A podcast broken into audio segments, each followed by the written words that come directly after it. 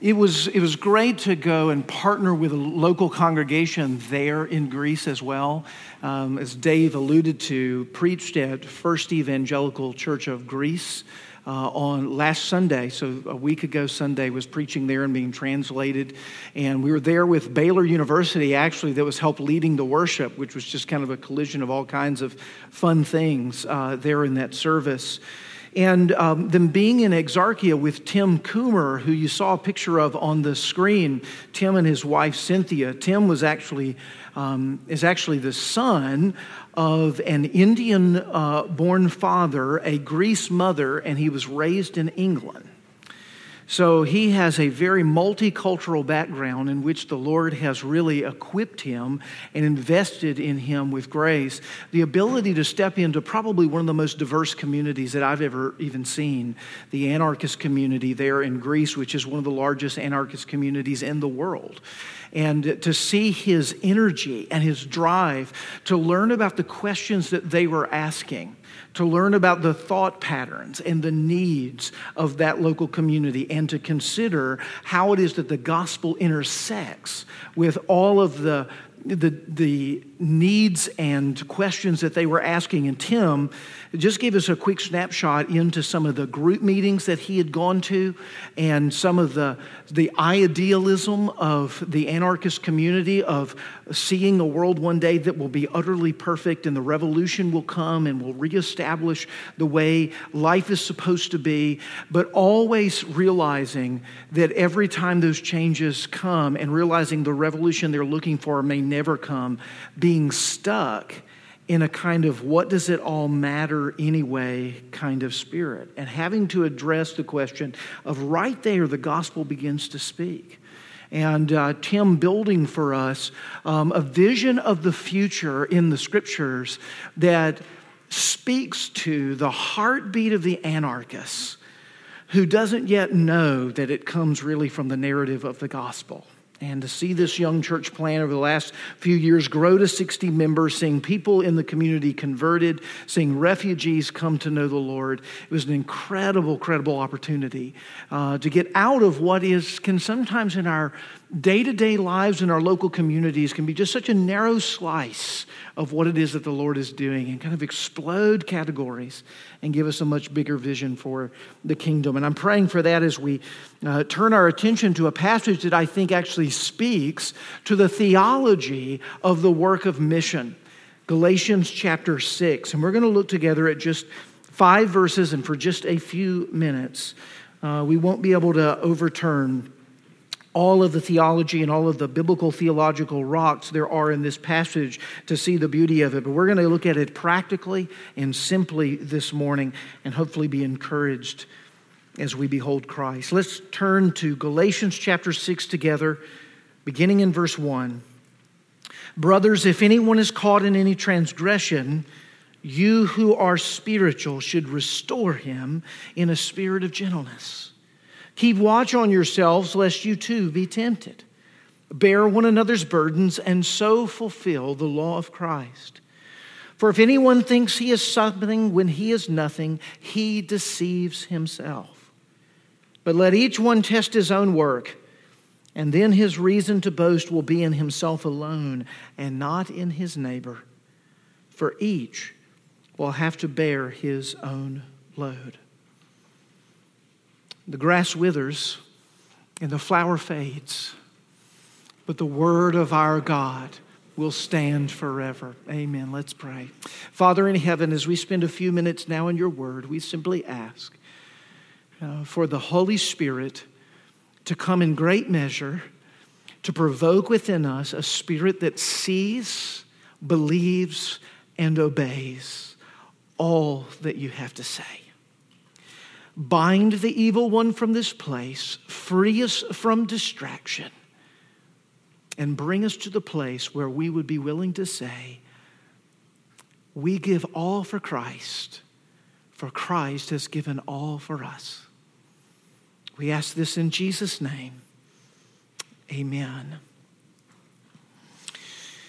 I was struck in the conversation that we shared with Tim, the pastor there in Exarchia Because in 2013, when they started the church there, they didn't foresee the refugee crisis. It was just right on the cusp.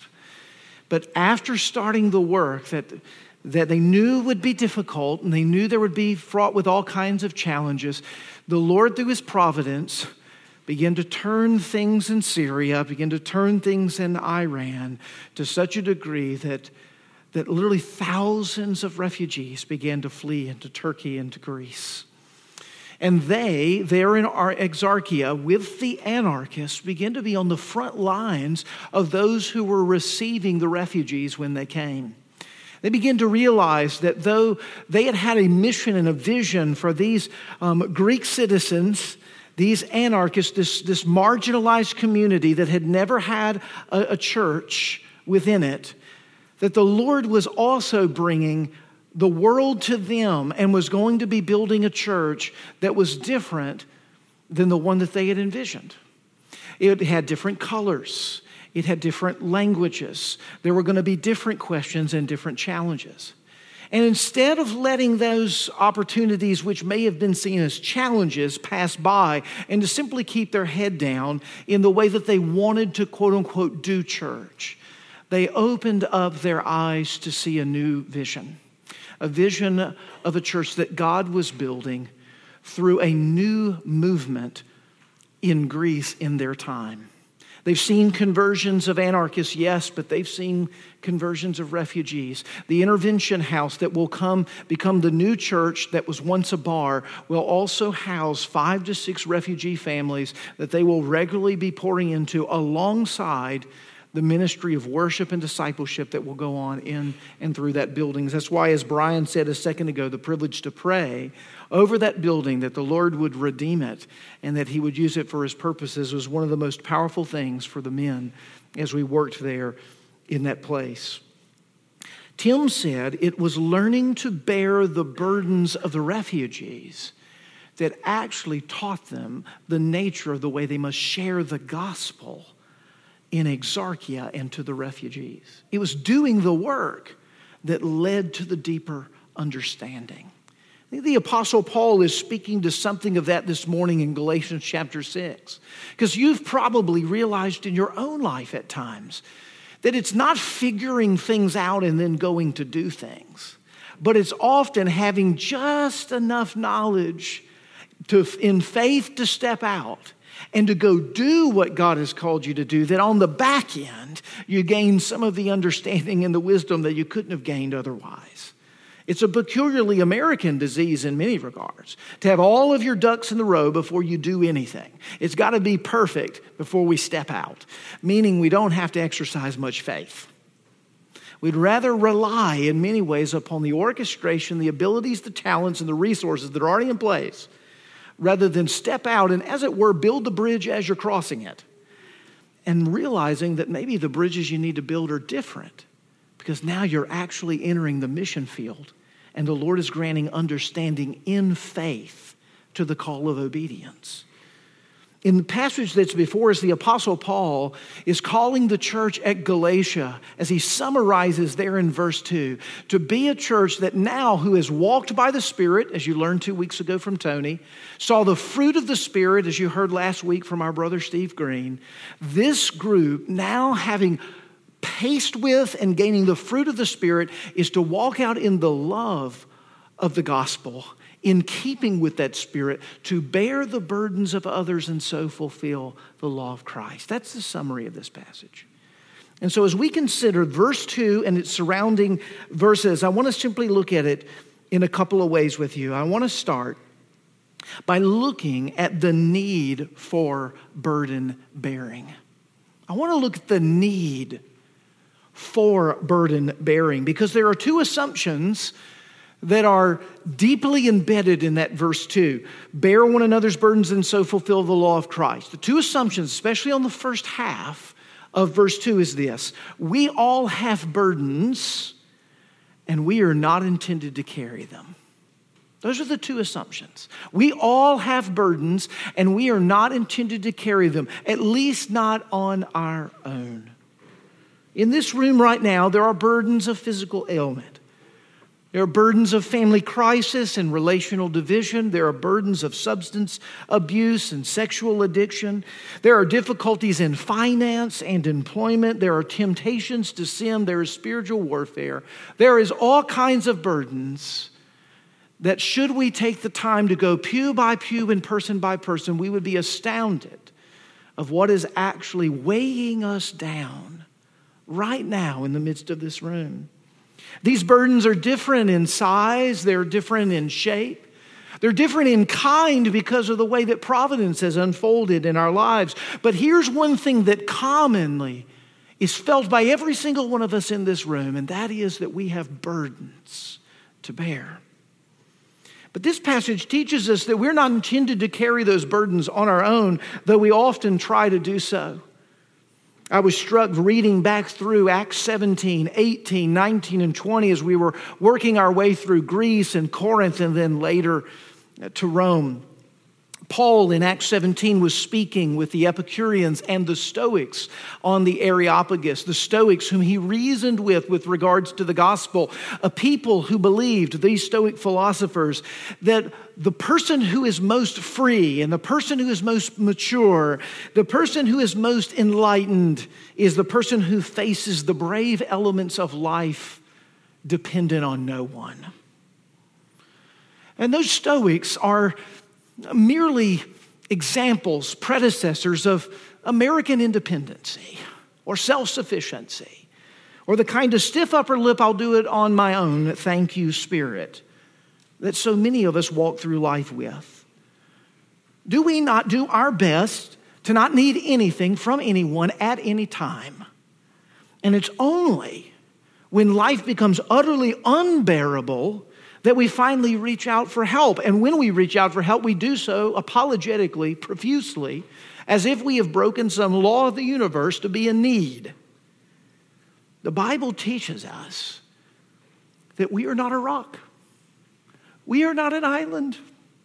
Simon and Garfunkel were not right about the view of ourselves. Paul says here in verse 3 it does not jive with reality. Look at what he says. If anyone thinks he is something, when he is nothing, he is deceived. J.B. Phillips puts it this way if a man thinks he is somebody when he is actually nobody, he is definitely deceived. Now, Paul is not meaning to attack directly our dignity as those who are created in the image of God, and he's also not saying we're good for nothing. He's saying in this passage we are to bear each other's burdens and we have a role and ability and a talent to do that. He's clearly pointing to the fact that we can be used by the Lord, but he's actually taking a shot at our ego. He's seeking to expose what's underneath that independent and self sufficient spirit. And you and I both know what it is it's pride. Pride is the greatest enemy for gracious, loving, and burden bearing relationships. Let me tell you why. Pride is the reason we refuse to bear the burdens of others.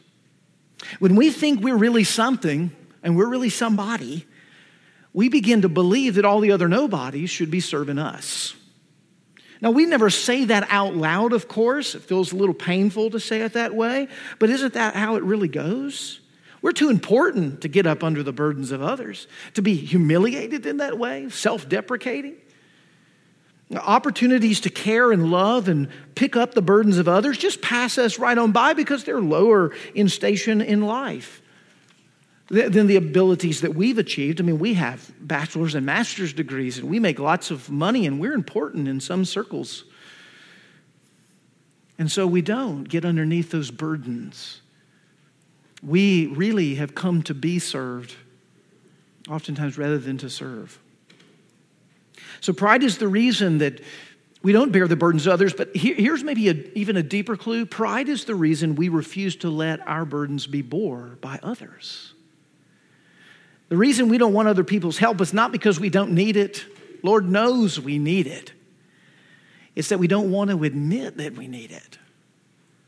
We don't want to show that we're weak. We don't want to come across as needy and broken. In other words, we don't want to be who we are, who the Bible says that we are. Now, the shrewd among us have found many ways, and I would put myself sadly in this category too often. We have found ways to speak very spiritually about it. We've said things like, I cast my cares upon Jesus because I know that He cares for me. As if to intimate, I don't need anybody else but Christ. When it's quite clear that the scripture says I need the body of Christ. When it's quite clear that Christ actually bears our burdens in and through one another. That's his answer to the bearing of our burdens.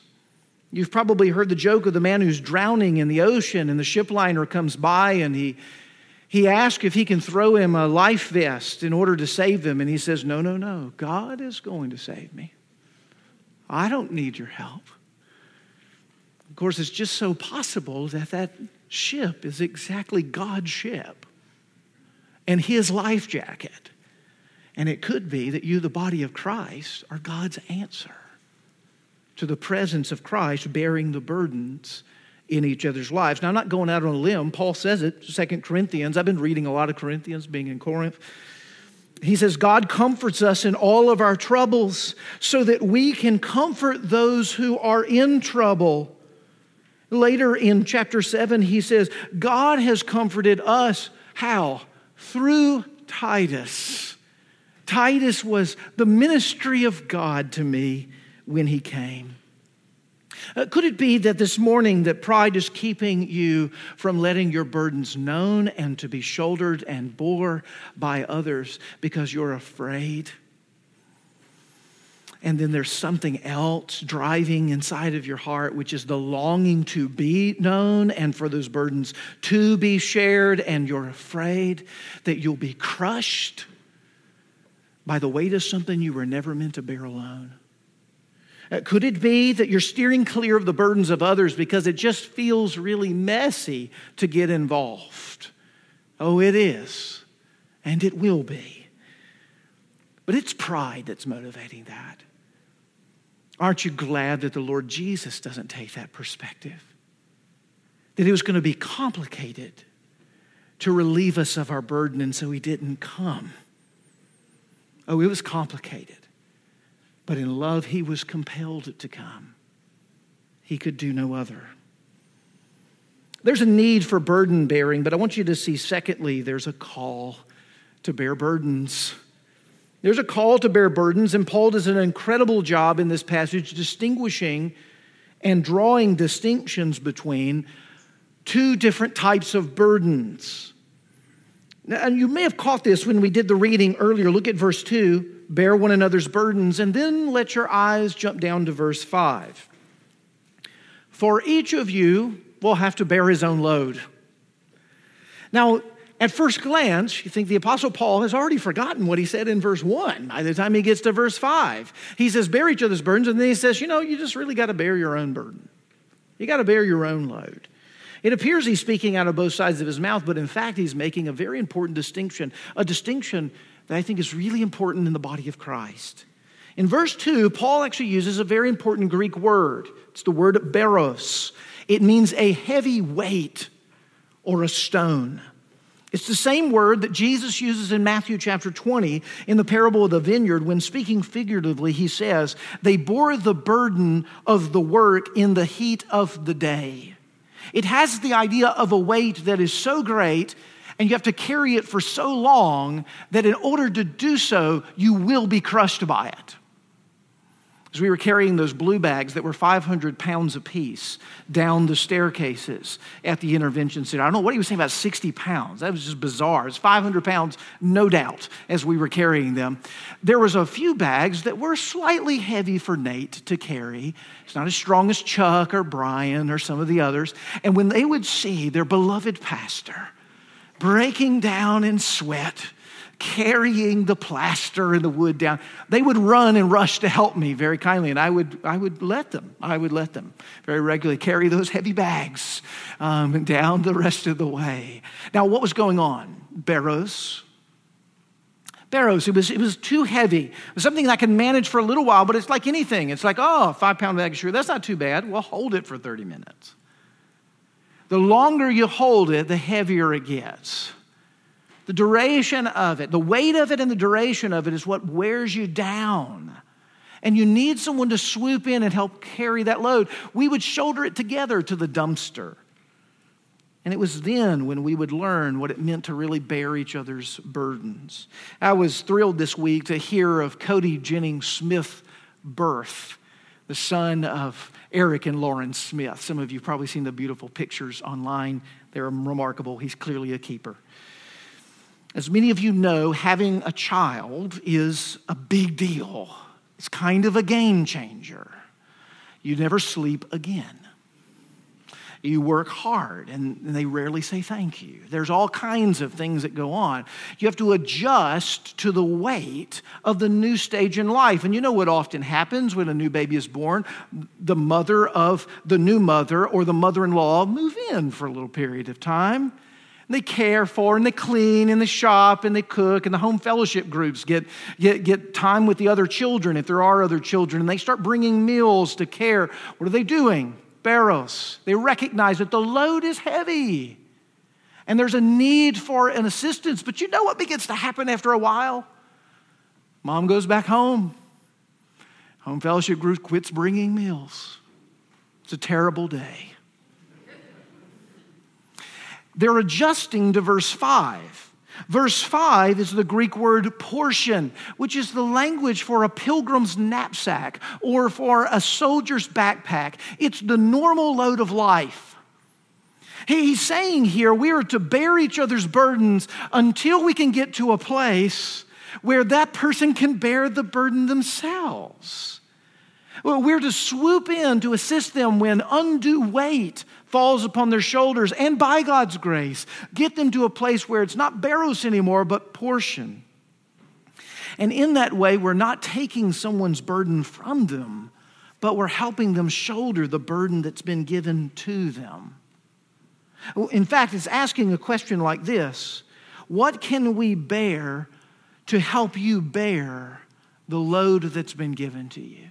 What can we bear to help you bear the load that's been given to you. And it's not a merely a birth of a child or, or um, uh, carrying blue bags down three flights of stairs. It's a family crisis. It's a death. It's a, it's a time of intense temptation. It's when someone falls ill. It's when someone falls under anxiety or depression. It's in those moments where we come alongside in order to lift up, in order to bear, so we can get to a place where they can go a little bit further.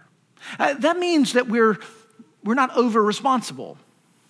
We're not saying, I have to bear your load. And we're not being under responsible. We're not saying it's your load and I have no part of it to bear.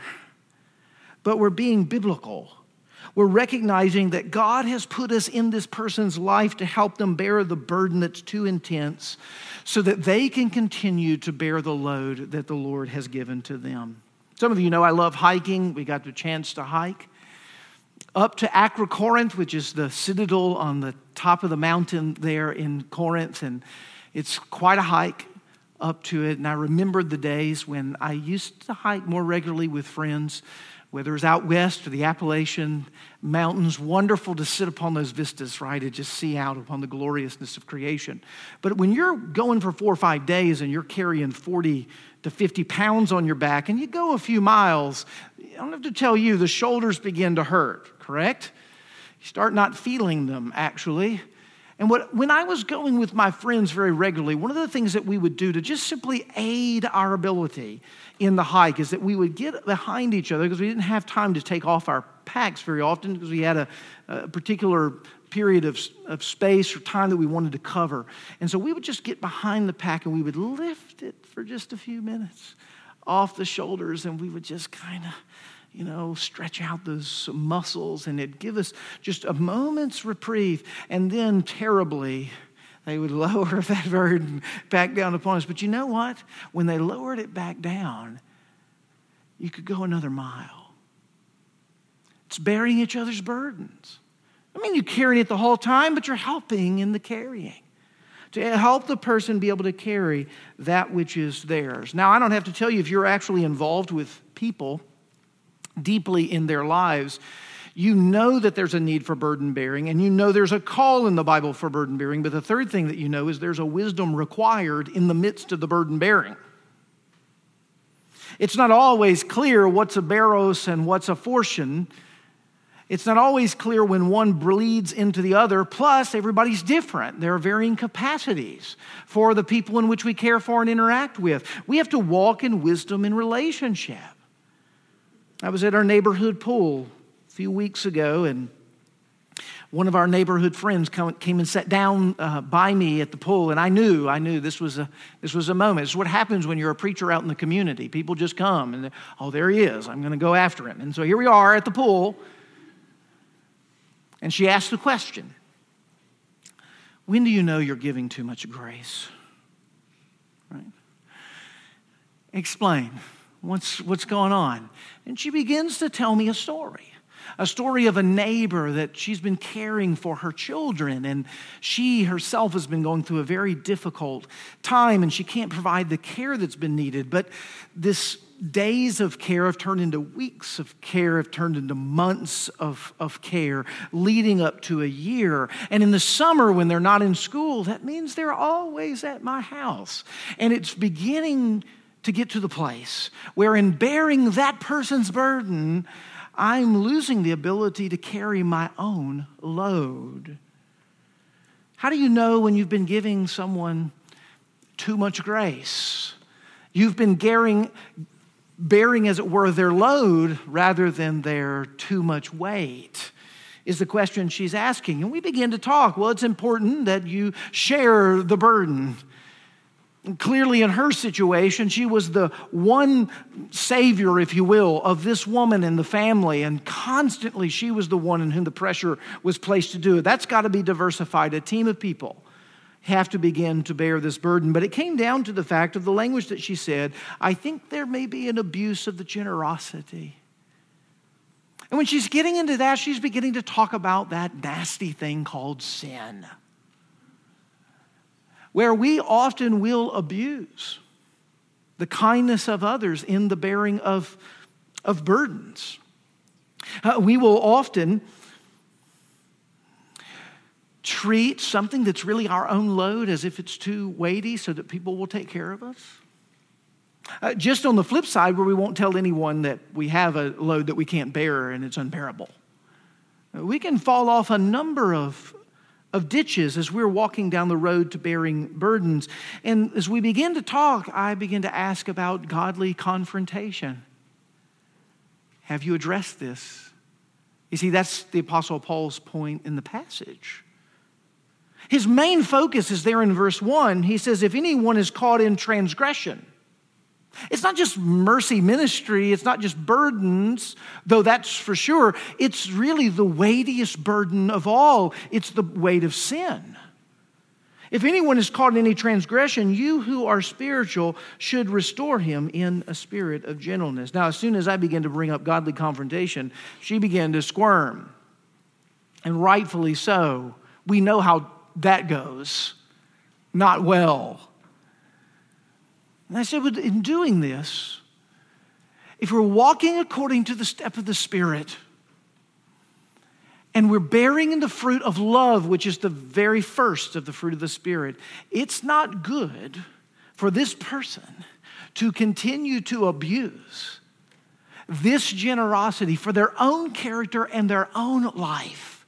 Love for them demands a confrontation to address it, to speak into it, to begin to dialogue about it. The Apostle Paul says this is exactly the point of what it means to spiritually bear the burdens for one another. He says, You who are spiritual should restore him in a spirit of gentleness. Now, when he says you who are spiritual, he's not meaning to kind of poke in the ribs. You know, you who think you're really spiritual. No, he's been talking about the Spirit all in chapter 5. He's saying, You who are keeping in step with the work of the Spirit, you who are relying and dependent upon the Spirit, you who are bearing the fruit of the Spirit, you who are maturely walking in Christ, it is your responsibility to bear the burden of godly confrontation. Uh, to go and to point out and to expose and to restore. That word restore means to bring back to its former condition, to get back from the heaviness of this load. Do you know what often happens? We hold on to our sin. You know what happens when we hold on to our sin? It's like holding that five pound bag of sugar for a long period of time. It turns into 10 pounds and 15 pounds. Oh, I got it. I got it. No, you don't. You start crushing underneath of it. And you need someone to come and you need someone to help you cast it towards Christ, to cast it to the one who bears the burdens of our sin. Last night, I was going over the bulletin with my children, which is our Saturday night routine. And I was asking them about burdens, and they had so many uh, wonderful things to share. But one of the things they noted was in Pilgrim's Progress and how Christian, early on down the celestial way, as he's headed to the heavenlies, comes to the cross. And it's there where that weight of sin falls off of his back and his burden rolls into the empty tomb. Do you see, when you have begun to grasp how the burden has been lifted in Christ and that he has fully paid for all of our sins, the greatest weight that we experience. He has promised that that which He has begun, He will bring to completion. He has promised that He will provide for His saints and He will take care of them for all eternity. He's gone to prepare a place for you will he not return and gather you? When you begin to live under the freedom of the ultimate burden bearer, the Lord Jesus Christ, then you begin to understand why Jesus says, My yoke is easy. He says, Take up your cross daily and follow me. That sounds really hard, and it is hard. There are elements of that that are heavy. You're dying to yourself every single day. But when you understand that He has died for you, and has given you a standing with the Father. And He will one day vindicate you and say, Well done, good and faithful servant. When you begin to live under the freedom of that yoke, you know what begins to happen? It frees you up to bear other people's yoke.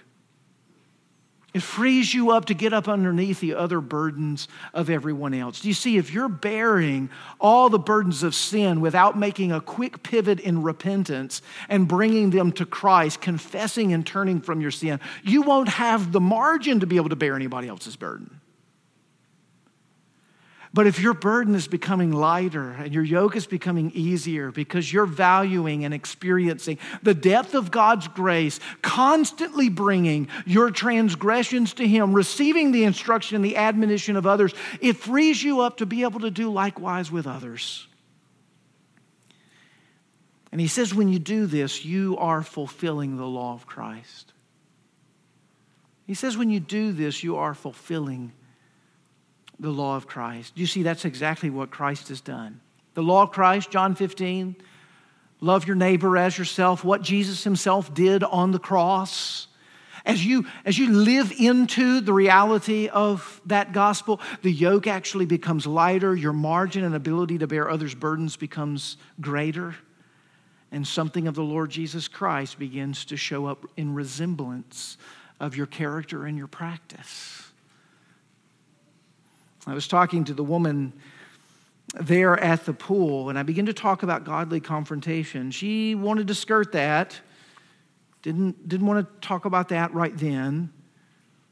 She said, I wish that you could just do what other people do. It seems like they're able to bear way more burdens than I'm able to bear, and I just seem to crush under so many. And I said, Well, don't compare yourself to others.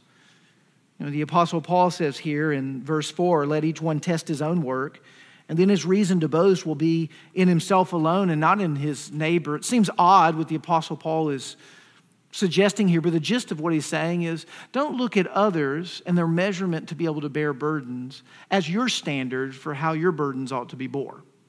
Instead, look to, to God. Let Him test your work. He's the audience for your work. He's not given all of us the same capacity in that.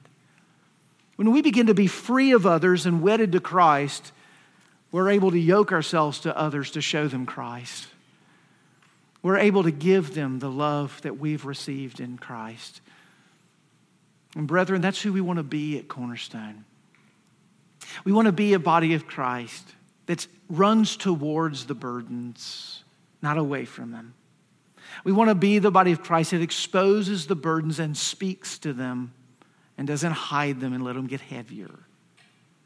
We want to be a people who know Jesus so well, the ultimate burden bearer, that by coming to worship, by participating in a home fellowship group, by being under the teaching of a Sunday school class and simply sharing in the hallways of the church, burdens begin to fall off. We lift up each other's backpacks just a little while and point each other to Christ and walk another mile until the day where we cross the finish line and we collapse into the arms of Jesus, and we will know in a way that we only faintly know now that He has indeed bore every burden on your behalf.